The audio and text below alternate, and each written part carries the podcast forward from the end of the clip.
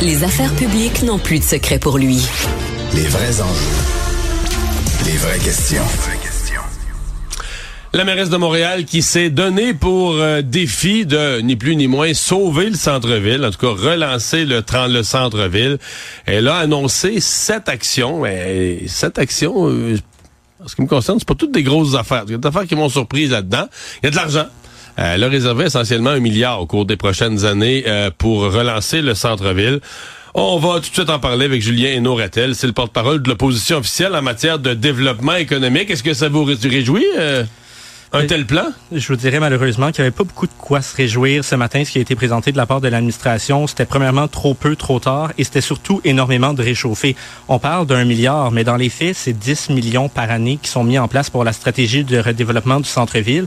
10 millions par année quand Projet Montréal est venu donner une gifle aux commerçants, pas plus tard qu'à l'automne dernier, avec la hausse de taxes de 4,1 %. On voit que malheureusement, là, les sommes sont pas au rendez-vous pour répondre aux besoins de la situation. Et si on prend certains des parce que des mesures, il y en a beaucoup qui sont sur le look. Là. Donc, on va ajouter du mobilier urbain, on va ajouter de la décoration dans le centre-ville. Vous y croyez à ça? Ben, malheureusement, non. Puis je pense qu'ici, juste à côté de vos studios, on a eu un exemple parfait dans le village. On l'a vu l'an passé, là, la mairesse venir nous dire que mettre des statues d'animaux, ça allait re-augmenter le sentiment de sécurité des citoyens. Malheureusement, c'est du gros n'importe quoi. Là, c'est vraiment des lignes de communication de la part de l'administration. Donc, oui, c'est bien de vouloir valoriser des sites. Oui, c'est bien de vouloir protéger le patrimoine, mais ça prend de l'aide directe aux commerçants. Ça prend du soutien qui soit venir être présenté. Puis quand on voit, comme ici, le site de l'Îlot Voyageur qui traîne pendant une décennie, qui est la propriété de la ville, faut que la ville fasse preuve de leadership. Faut que Projet Montréal vraiment décide d'entreprendre les actions nécessaires pour venir faire, assumer son rôle, aider les commerçants et redynamiser avec les partenaires puis faire ce qui est possible. Êtes-vous inquiet pour l'état du centre-ville? Ben énormément. Je veux dire, on le voit juste au niveau des taux d'inoccupation dans les tours de bureaux. Depuis le début de la pandémie, là, entre 2020 et 2023, le taux d'inoccupation qui est passé de 6% à près de 18%. Pareil pour le commercial, qu'on pense aux gares, qu'on pense aux commerces dans les bas des tours de bureaux. Ça l'a explosé dans les dernières années. Puis, je veux dire, juste à penser à la situation de la gestion des chantiers également au centre-ville de Montréal. La Chambre de commerce du Montréal métropolitain a fait 2 études très frappantes dans la dernière année qui nous démontraient que la majorité des comptes sont là absolument pour rien.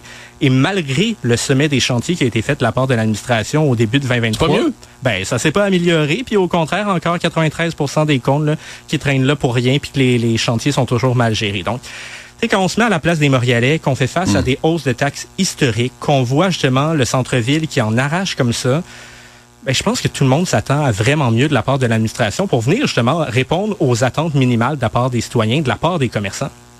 Je regardais le plan, bon, un petit peu de décoration, un petit peu de zone piétonne, un petit peu d'environnement. Je me disais, si tu veux relancer un centre-ville, il me semble que ça te prend... La ville peut mettre de l'argent elle-même, là, peut mettre des infrastructures en place... Mais ça te prend un boom d'investissement privé. Il faut que les investisseurs privés disent « Hey, là, on se garoche sur le centre-ville de Montréal, c'est là qu'il faut être ». Leur trouvez-vous le rôle du privé, l'incitatif au privé à investir dans un plan comme ça? Bien, si on veut s'assurer que le privé vienne répondre, faut que la ville soit présente pour les accompagner. Et puis, on le voit dans des sites en développement, comme par exemple Bridge Bonaventure, l'Hippodrome, les Faubourgs, le site de Molson. Ce sont tous des sites où le privé a un rôle à jouer, où la ville a un rôle à jouer, mais le privé ne se sent pas accompagné. Et on a énormément d'exemples. La ville, à matin, là, la mairesse parlait énormément de la culture pour venir redynamiser le centre-ville. C'est parfait, absolument aucun enjeu avec ça. Mais quand on regarde la réalité sur le terrain, par exemple, le festival Montréal en fête, qui est les grosses festivités qu'on a au centre-ville de Montréal dans le Vieux à chaque année pendant le temps des fêtes, la ville a coupé ce financement, le festival a arrêté. On peut penser au restaurant Le Passé Composé, ici encore une fois, pas loin à côté, qui nous a dit mot pour mot, là, littéralement, que c'est lié au manque d'accompagnement de la ville, au manque de soutien de la ville face aux personnes en situation d'itinérance. Non, mais dans l'est du centre-ville, la partie où on est, là, c'est une autre affaire. Si le centre-ville est magané, ici, c'est plus magané. Là, c'est l'enfer. Là. C'est un secteur qui fait pitié. On ne peut pas croire qu'on est aux abords du centre-ville d'une grande métropole. Là. Effectivement, mais la réalité, c'est qu'à travers le centre-ville, je veux dire, oui, il y a la situation du village, mais on peut penser au Square Cabot, on peut penser au sud également du district de Peter McGill. Il y a des enjeux d'itinérance qui sont répandus, il y a des enjeux justement au niveau social qui sont présents et il y a un manque d'investissement, il y a un manque d'accompagnement de la part de l'administration. Et juste à penser également à toute la question de la salubrité, ou plutôt de l'insalubrité, on pourrait dire, là, dans le cas du centre-ville de Montréal. Il manque d'investissement, il nous manque de patrouille. Mais la mairesse, elle a ça dans son plan, que ce soit plus propre. Ben, on est bien d'accord avec elle que ce soit plus propre, mais si on n'a pas les équipes en place pour venir faire le travail, si on n'a pas des escouades, justement, de salubrité 24 heures sur 24, 7 jours sur 7 et à l'année, parce qu'en ce moment, la très grande majorité sont uniquement pendant la période estivale, si on veut s'assurer de vivre notre nordicité à Montréal, ça nous prend une ville propre également en hiver. Donc, il y a plein d'actions qui auraient pu être mises en place ce matin, puis malheureusement, ben, la stratégie qui a été présentée est vraiment très décevante, parce que premièrement, elle manque de fonds, elle manque d'argent, mais elle manque également de solutions concrètes pour venir répondre aux besoins qu'on se fait demander de la part des commerçants, de la part des Montréalais et de la part des touristes aussi. Ça a été, en tout cas moi je l'ai entendu, là, ça a été vu comme un nouvel affront, un nouvel obstacle. La question du parcomètre, la question des parcomètres est tirée jusqu'en soirée.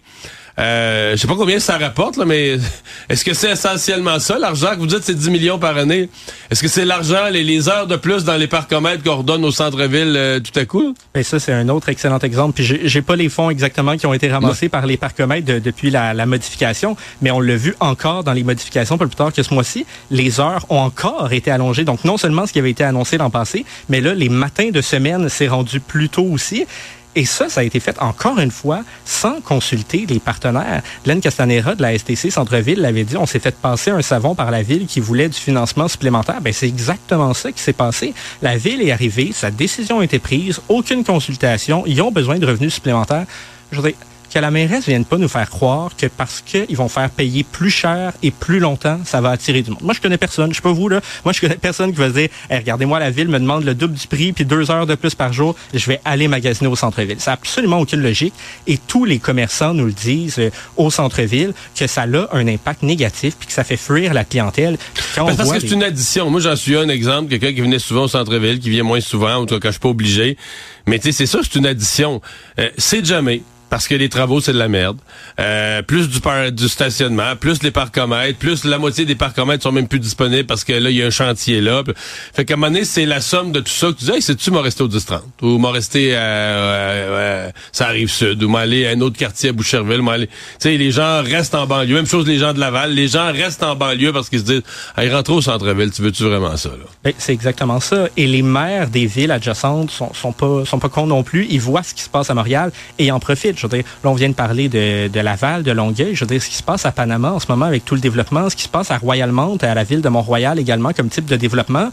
Je veux dire, évidemment que les autres villes en profitent. Puis c'est le cas en développement économique, c'est le cas en habitation aussi avec le fameux règlement pour une métropole mixte où on vient dire aux promoteurs, payez encore davantage si vous voulez construire. Ben, qu'est-ce qui se passe?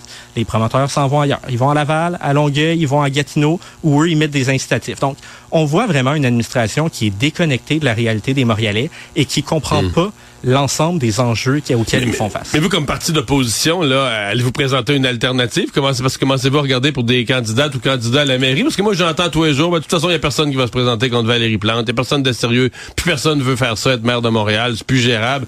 Est-ce que vous allez aller chercher une personnalité de marque, là, du monde économique, quelqu'un qui a un profil économique, puis que les gens vont dire, wow, si on veut relancer Montréal, c'est la personne que ça nous prend? Absolument. Ben, je voudrais, il nous reste encore du temps. L'élection est à peu près dans 2 ans.